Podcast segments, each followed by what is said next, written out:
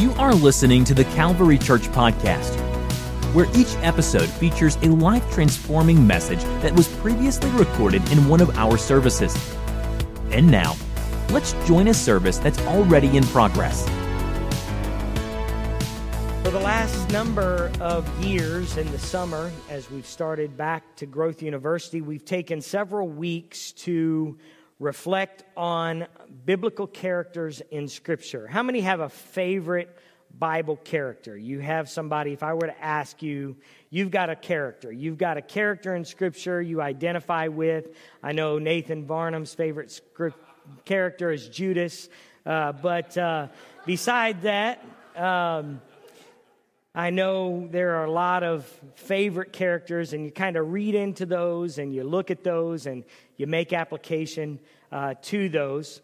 But the character studies and what I love about looking at characters in Scripture is you appreciate the richness, you appreciate the diversity of the people who make up the Bible. That gives us all hope today that there are a lot of different people in Scripture and it's important for us to understand it in those human terms. Uh, I think studying Scripture is like looking in a mirror many times. It causes us to reflect on our own strengths and our own weaknesses, as well as gives us grace for other people who are around us. How many have ever had to give grace to somebody and you just used a Bible character? If the Lord could love them, then I guess I can love them in my life. No, it's, it's amazing and it's important to look at Scripture and characters in Scripture. Um, and tonight I want to just talk about a character in Scripture who I would suggest has a tinge of competitiveness. And how many would identify yourself as being competitive? You would say, okay, we've got, we've got people here. Andrew, you didn't raise your hand, but that's okay. I understand. Uh, I got to be, we had a great time, and I got to be a part of the Band of Brothers event, which is always awesome. And um, the euchre game that we played on Friday night got somewhat intense. Um, it was somewhat competitive, and um, it was awesome. Loved every every minute of it. Uh, but has, I'm sure there are those of you. I won't ask you to raise your hand, but those of you who have who've lost your mind playing sports or a game at some point because of how competitive you are. Greg Meadows raises his hand. Um, anybody ever been driving and the competitiveness comes over you? Somebody passes you on the high, on the highway.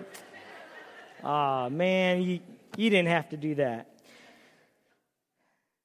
But some people are a little bit wired for competitiveness, and I've told this story before, but a friend of mine pastors Calvary Tabernacle in Indianapolis, Josh Carson. We spent a lot of time together uh, in youth ministry out at Ohio Apostolic Campgrounds and Buckeye Lake, and while we were youth pastors. And one time, Josh and I were arguing about whether or not he was competitive, which I know he's very competitive.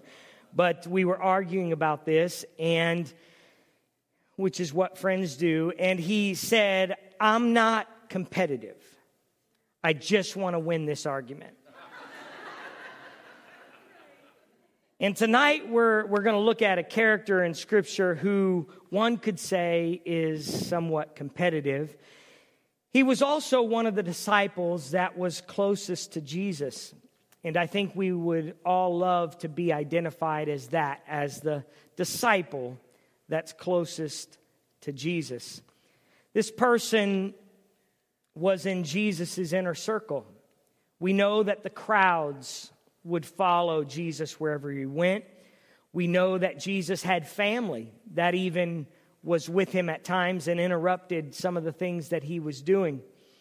We know that he chose 12 disciples to follow him and to learn from him. But Jesus had three who were his closest confidants.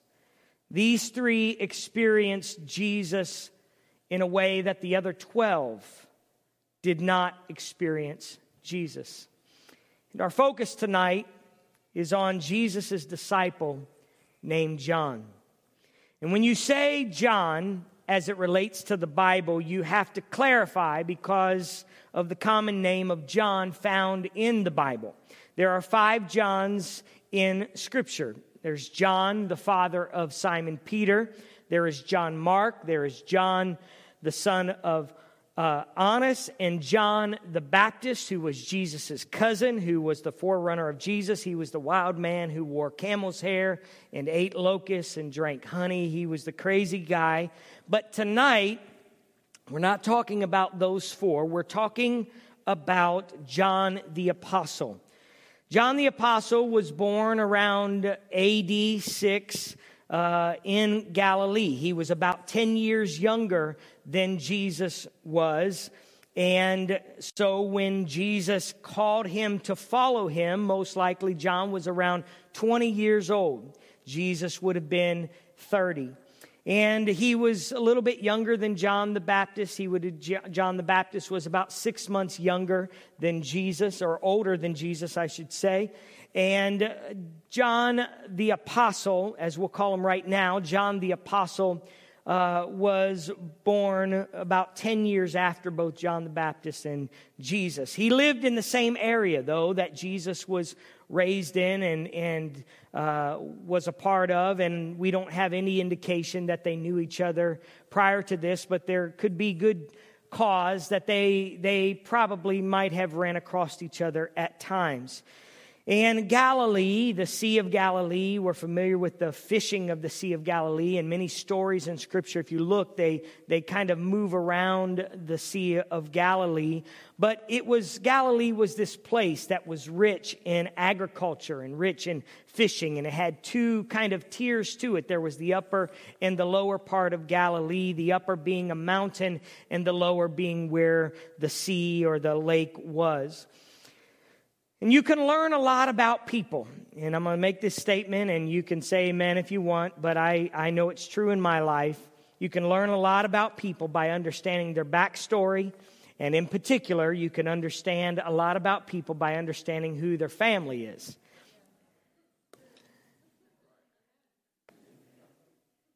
Uh, there's so much, uh, there's so much, my brain just went. Zzz. Um, but I, I have a filter, and so that's what was happening there. But aren't we thankful? We're not held captive to our genealogy. Amen. That's what I'll say. That's what the filter will say. Aren't you thankful you're not held captive to, to your genealogy? Amen. All right. Keep it going. All right, here we go. But we know that our families, in particular our parents, our siblings, play a role in how we respond to life and how we developed even our personality. And so we're introduced to our character, John, at the beginning of Matthew and Mark's gospel accounts. Jesus is beginning his ministry. He's calling people to follow him. And Jesus makes his way along the shoreline of the Sea of Galilee, and he sees a couple individuals who are casting their net in the water. And he says to them, Follow me, and I will make you fishers of men. He was talking to Andrew and Peter. They were casting their nets. Everyone say casting their nets. All right, so that's a, a minor detail, but I think it's just an important detail, significant detail. Because the scripture tells us that Jesus said to them in Mark 1 17, Follow me, and I will make you become fishers of men. And they readily agreed, and immediately it says they left their nets and followed him. They left their nets and followed him. They had nets they were throwing into the sea and pulling back. And he says, Follow me. And it says they left their nets where they were and started following Jesus. And so, as Jesus continues to walk on this shoreline, he sees a couple other people. Now, Mark chapter 1, verse 19 tells us when he had gone a little farther from there, meaning his invitation to Peter and Andrew, where they were casting their nets, he saw James, the son of Zebedee, and John, his brother, who were also in the boat mending their nets. So, if you're mending your nets, in my opinion, as a fisherman, that's a better sign than if you were just casting your net. Mending meant they were catching something. When you're having to replace your hook and your, your, the bait on your line, that's, that's a good sign. That means you're catching something. And so James and John, his brother, were in their boat mending their nets. And so Mark 1 verse 20 says, and immediately he, Jesus, called them and they left their father Zebedee in the boat with the hired servants and went after him. Now, this is compelling to me because they're not just leaving nets behind. They're leaving a boat, an occupation, so to speak. They're leaving this behind a boat and they're leaving their father behind. And to me, it speaks to the depth of the decision that they're making. Now, let's consider John's father. He is what we are known, or he's called Zebedee. And what we can understand about him, just based on this quick interaction in Scripture, is that he was a hard worker. And he was involved in his sons' lives and their occupation. He was involved in what they were doing. This is the, the picture that was taken of Jesus uh, calling them. So you can find that on, on, I think, John's Instagram account. But anyway, so it's, it's an interaction where you see John's father as someone who is working, someone who loves his family. He loves his children. He's brought them into the business with him. And it also helps us understand this one little scripture tells us that John's father, Zebedee, is wealthy. He has a substance to his life, so much so that he had hired servants. He had people who were working for him. And that speaks to the level of his occupation and the level in which James and John's lives were lived. Now, let's talk about John's mother. As we explore in the Gospels, we can find a picture of John's mother. One meaningful picture we find is her at the cross we are told that she was watching as Jesus was being crucified, as he was being led. And uh, you can find this in Mark chapter 15, verse 40. There were also women looking on from afar, among whom were Mary Magdalene, Mary the mother of James the Less, so there's two James there, of Joseph and Salome who also followed Jesus and ministered to him when he was in Galilee, and many other women who came up with him to Jerusalem. Now, Matthew 27 gives us a, a different context to it and speaks to it in this way. As many women who followed Jesus from Galilee ministering to him were there looking on from afar, among whom were Mary Magdalene, Mary the mother of James and jo- Joseph, and the mother of Zebedee's sons. All right, so here we get the picture that John's mother was very active in her faith. She would have been a woman of faith, a woman who had turned her heart to Jesus Christ. And so uh, we're, we're making an assumption there that she was probably a person of faith even in their younger years. And so we see this, and there is even some scriptures that allude to the fact that she possibly even contributed to Jesus' ministry financially, but that is not as clear in scripture. Then you get to John's brother James. And so let's consider him for a moment. John was most likely the younger brother. The scripture tells us and puts the order of their names as James and John, uh, mostly, almost in every scenario. And it seems that James and John were very close to one another. Uh, they are mentioned together often. We see them in the boat fishing together, working with their father together. So, no doubt they were very, very close. And I think this is meaningful. They're often mentioned as well in the context of Jesus' ministry as being together with Jesus in ministry. So, in the healings and the miracles, there were times where Jesus would invite Peter, James, and John to come to a specific area. One being when Simon Peter's mother uh, in law was healed. James and John were invited into that environment. They were together. It would be James and John who were invited into Jairus' house when Jairus' daughter was sick and she was healed. It was Peter, James, and John who were invited into that moment. It was James and John, along with Peter, who were invited into the mount to see Jesus transfigured, and it was a special occasion. But James and John seemed to be always linked together.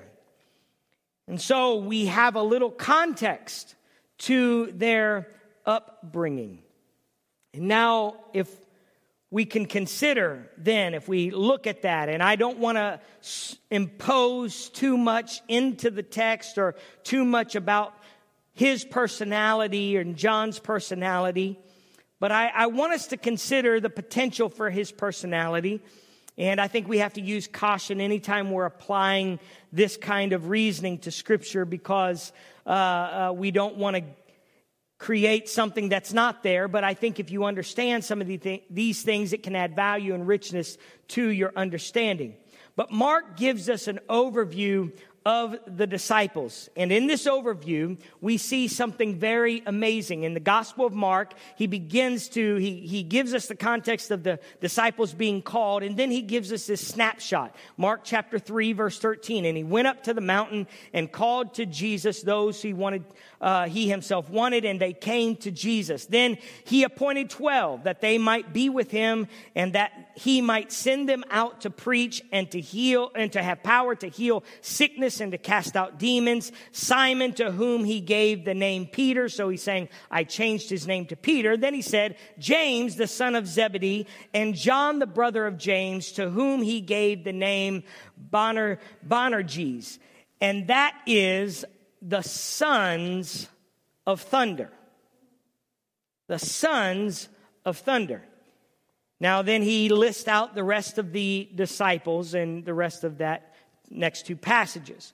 But these brothers, now he called Peter, he called Simon Peter because of a revelation.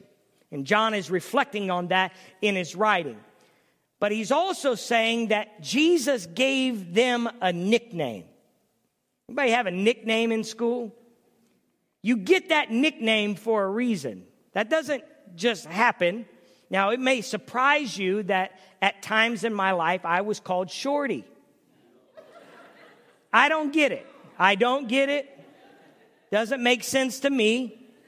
But you get nicknames because of certain things that are a part of you or that identify your personality in some way.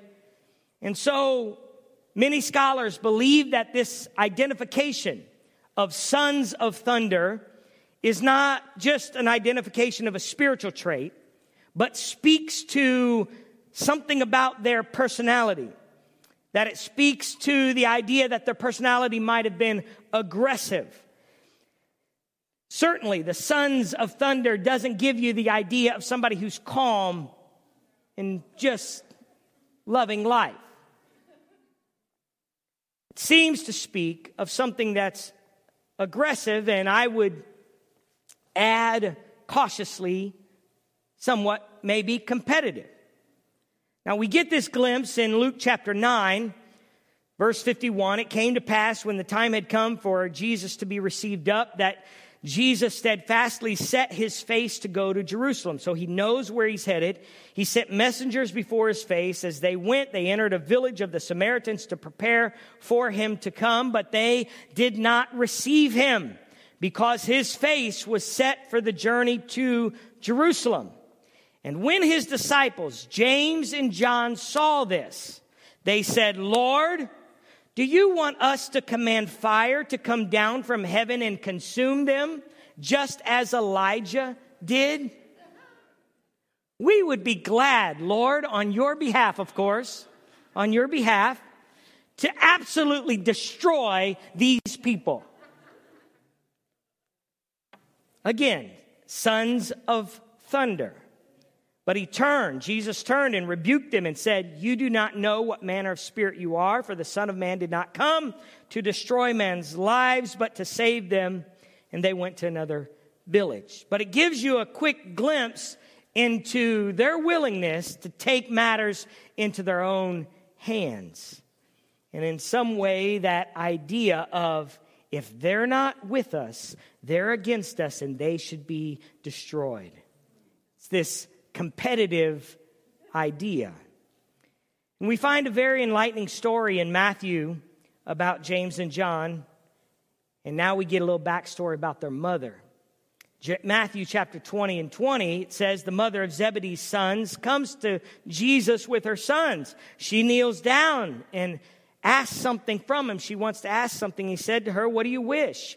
She said to him, Grant that these two sons of mine may sit one on your right hand and one on your left in your kingdom. So maybe James and John get it honestly. Where, if you just take the context that it's always Peter, James, and John, now you get that there's 12, but you only have two hands. So mama is saying, I could care less about all these other people. Certainly, I could care less about Peter. Jesus, do you think my two sons could be in the prominent positions? And it's this idea of kingship, it's prestige and power. And I think we, we get it. We want the best for our kids. But here's what I think back to, and I just Again, I may be adding to scripture and I apologize. But I cannot imagine that she was so bold to say this to Jesus in this moment, to have them sit on his right hand and his left, and this being the first time in her life she ever tried to do this with her kids. I assume, right or wrong, that when they were growing up, she might have had a reputation. She was the mom talking to the coaches. She was the mom talking to the drama director. She was the one saying, Hey, I don't know about that batting order position. Have you seen my sons play? We see this competitive nature. Now, there's another context of this uh, another passage that refers to this same story. It's in Mark. And in that passage, it seems to indicate that the sons were right on board with it. They too wanted to be the greatest. And when Jesus kind of talks to them about what that's going to be, that you have to drink the cup, Jesus called them to himself. And he says, You know that the rulers of the Gentiles lord it over them, and those who exercise, who, who are great, exercise authority over them. Yet it shall not be so among you. But whoever desires to be great among you, let him be your servant. And whoever desires to be first among you, let him be your slave. Just as the Son of Man did not come to be served, but to serve and to give his life a ransom for many. Now, when I read this, I think of the context of their calling. Remember, they're in a boat with their father, but they're not alone with their father. They're there with hired servants. And Jesus, I believe, is taking them back to their calling and saying, Do you remember? Do you remember that picture of the hired servants? That those who are greatest in the kingdom are those who serve. Then we get another picture, and this is my final picture of John's competitiveness, possibly. That's found in John chapter 20, which is the account that John wrote. Some of you know where this is going. On the first day of the week, Mary Magdalene went to the tomb early while it was still dark and saw that the stone was taken away from the tomb. Now, what you got to understand is John is writing this. And John is about 90, 95 years old. He's writing this, he's remembering back under the inspiration of the Holy Ghost. then she ran and came to Simon Peter and to the other disciples uh, to the other disciple whom Jesus loved, which is John, and said to them, They have taken away the Lord out of the tomb, and we do not know where they have laid him. Peter therefore went out and the other disciple and were going to the tomb, but this was not a casual walk. So they both ran together, and the other disciple outran Peter and came to the tomb first. Is that important? It's like a postscript. Like they ran to the tomb together. Like that's how you should say it. But but the other disciple, which he's not naming himself, and we'll, we'll end with that, but he's not naming himself. The other disciple, he actually got there first. He's faster than Peter. And he, stooping down, looking in, Peter, or John, looking in. He's talking about himself. Looking in, saw the linen clothes lying there, yet he did not go in. Then Simon Peter came following him. Just reminding you, he's, he's back behind me. And went into the tomb. He saw the linen clothes lying there, and the handkerchief that had been around his head, not lying with the linen clothes, but folded together in a place by itself. Then the other disciple, John, who, who happened to come to the tomb first, went in also. And he saw and believed. Some of you are identifying with that so much for so many reasons. For as yet they did not know the scripture that he must rise again from the dead. Then the disciples went away their uh, way again to their own home. John, congratulations. You won first place.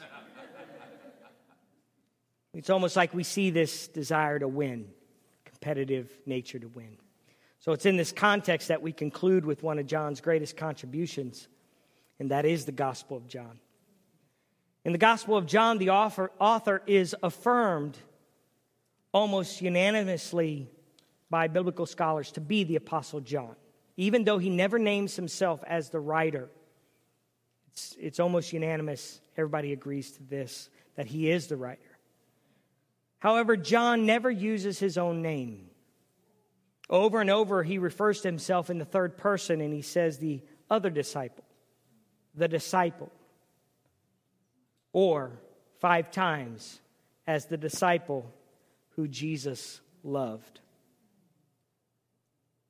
was at the Last Supper where he says in John 13 23, there was leaning on Jesus' bosom one of his disciples whom Jesus loved.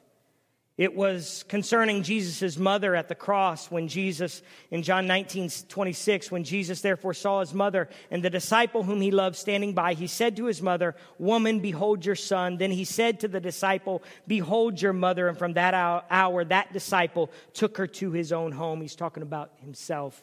John took Jesus' mother. We read it in John chapter 20. Now, on the first day of the week, Mary Magdalene went to the tomb early while it was still dark and, and saw that the stone had been taken away from the tomb. Then she ran and came to Simon Peter and to the other disciple whom Jesus loved and said to them, They have taken away the Lord out of the tomb, and we do not know where they have laid him. And then finally, we see John using this term in John chapter 21, verse 4, when the morning had now come, Jesus, who had died, was buried, rose again, starts to appear to the disciples. Jesus stood on the shore, yet the disciples did not know that it was Jesus. Then Jesus said to them, Children, have you any food? They answered to him, No. And he said to them, Cast the net on the right side of the boat, and you will find some. So they cast, and now they were not able to draw in it because of the multitude of fish. Therefore, that disciple whom Jesus loved said to Peter, It is the Lord.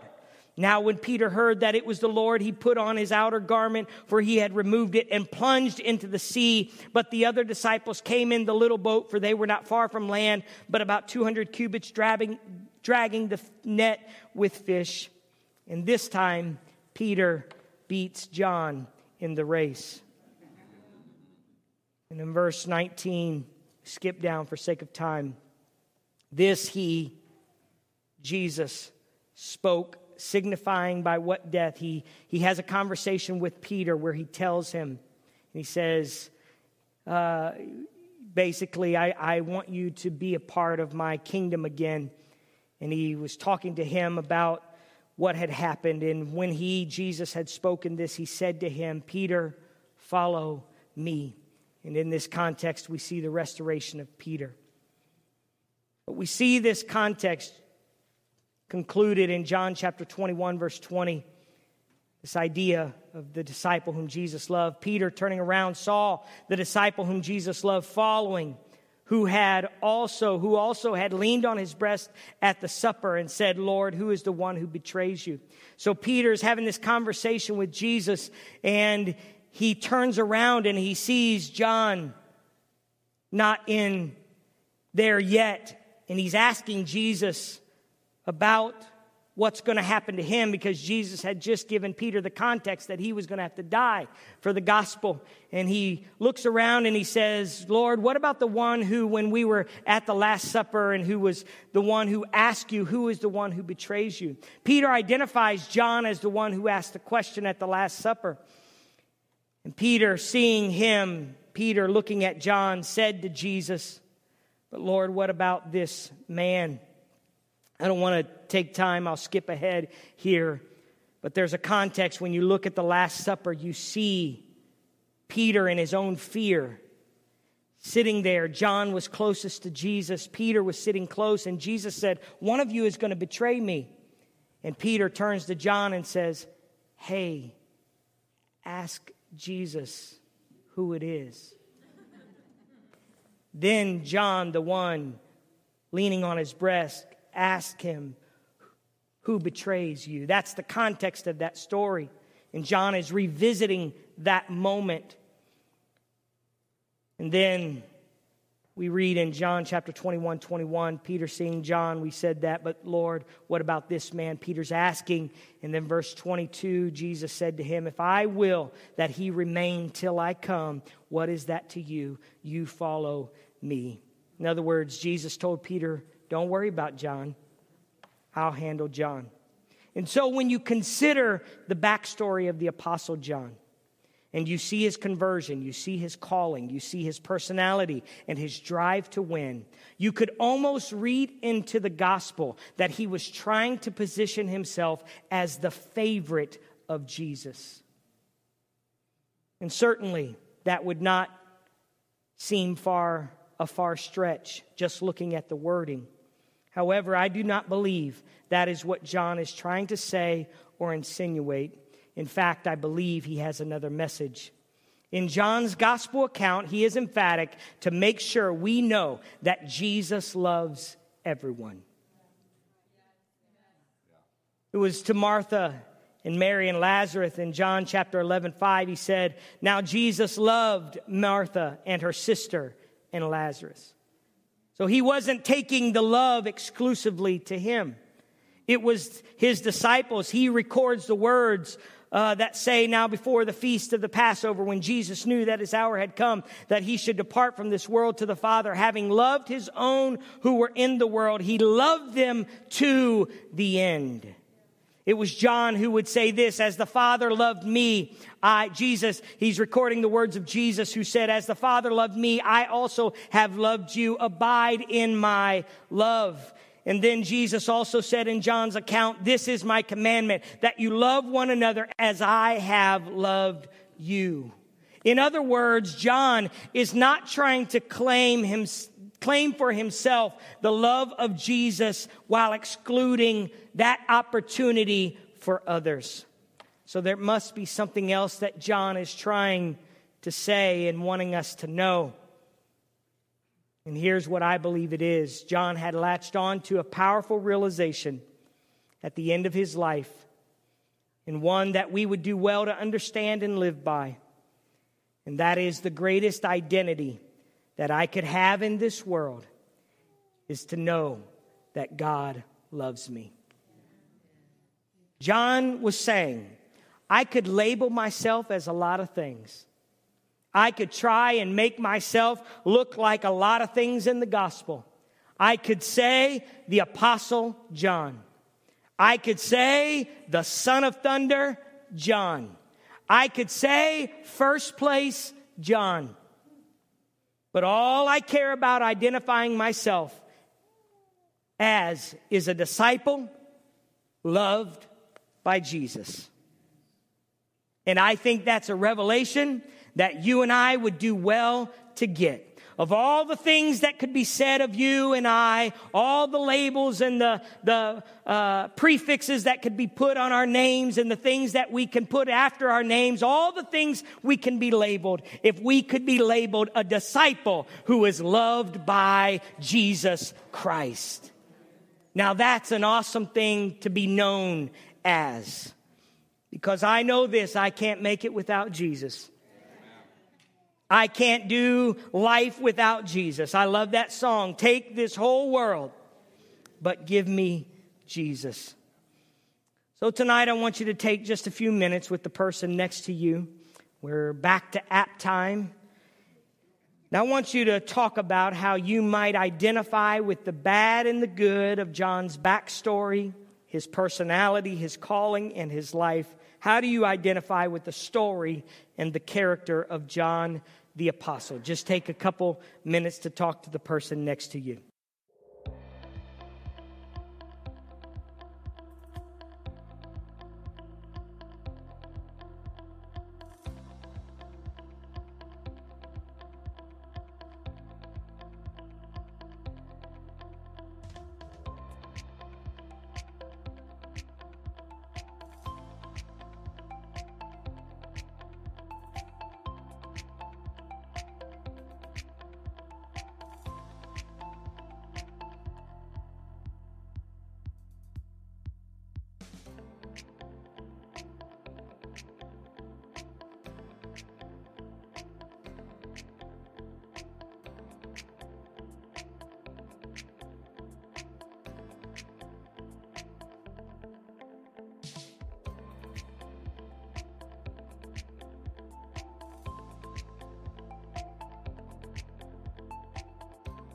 Right.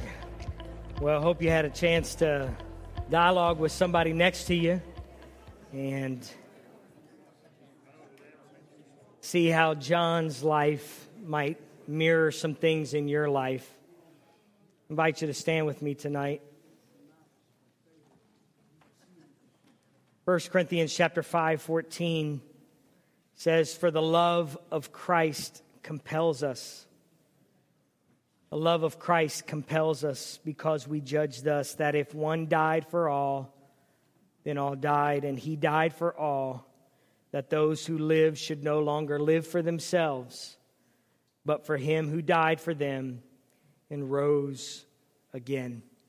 What a powerful revelation and understanding it is to know that the love of God compels us. And that's what I think John saw at the end of his life. See, John would write the Gospel of John. He would write the letters that are known as the first, second, and third John. He would write the book of Revelation as we know it, which was the revelation of Jesus Christ.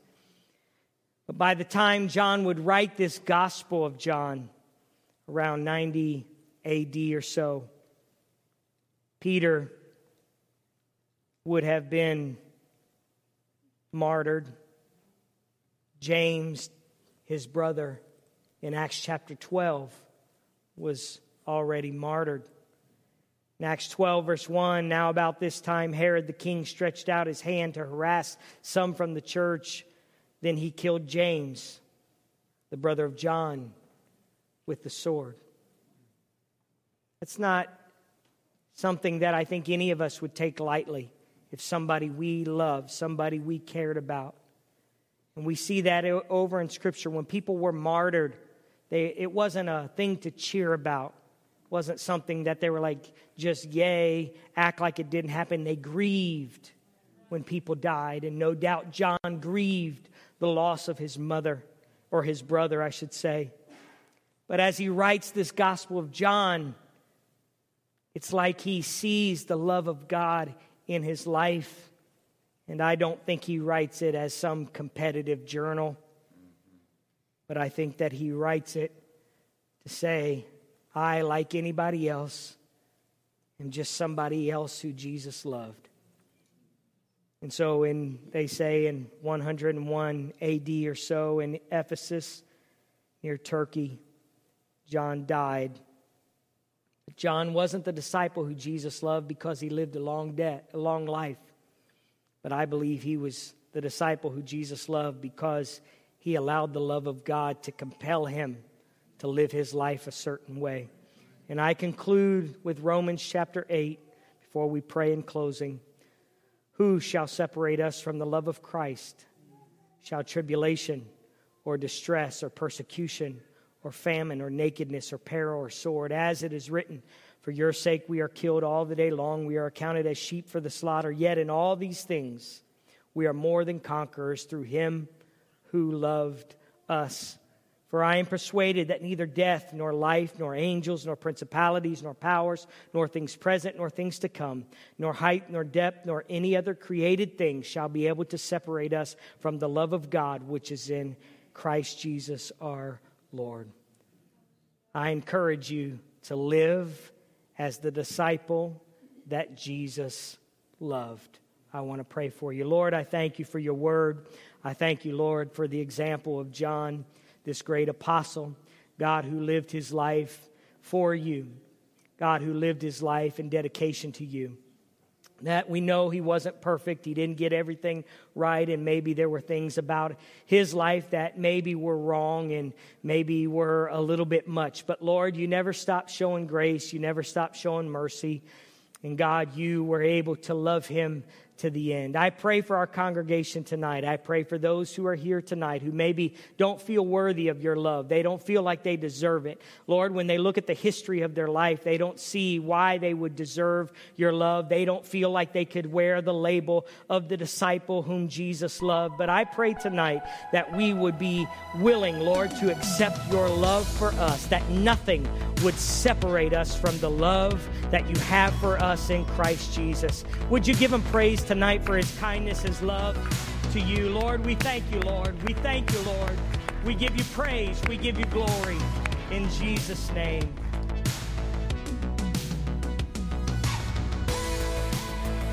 This podcast was brought to you by the Calvary Church in Cincinnati, Ohio. For more information about the Calvary Church, please visit our website at www.thecalvarychurch.com consider joining us for a service where you will find friendly people, high energy music, and life transforming preaching and teaching from a biblical worldview. You can find our podcast on iTunes, Google Play, or on our website at www.thecalvarychurch.com. Until next time, thanks for listening.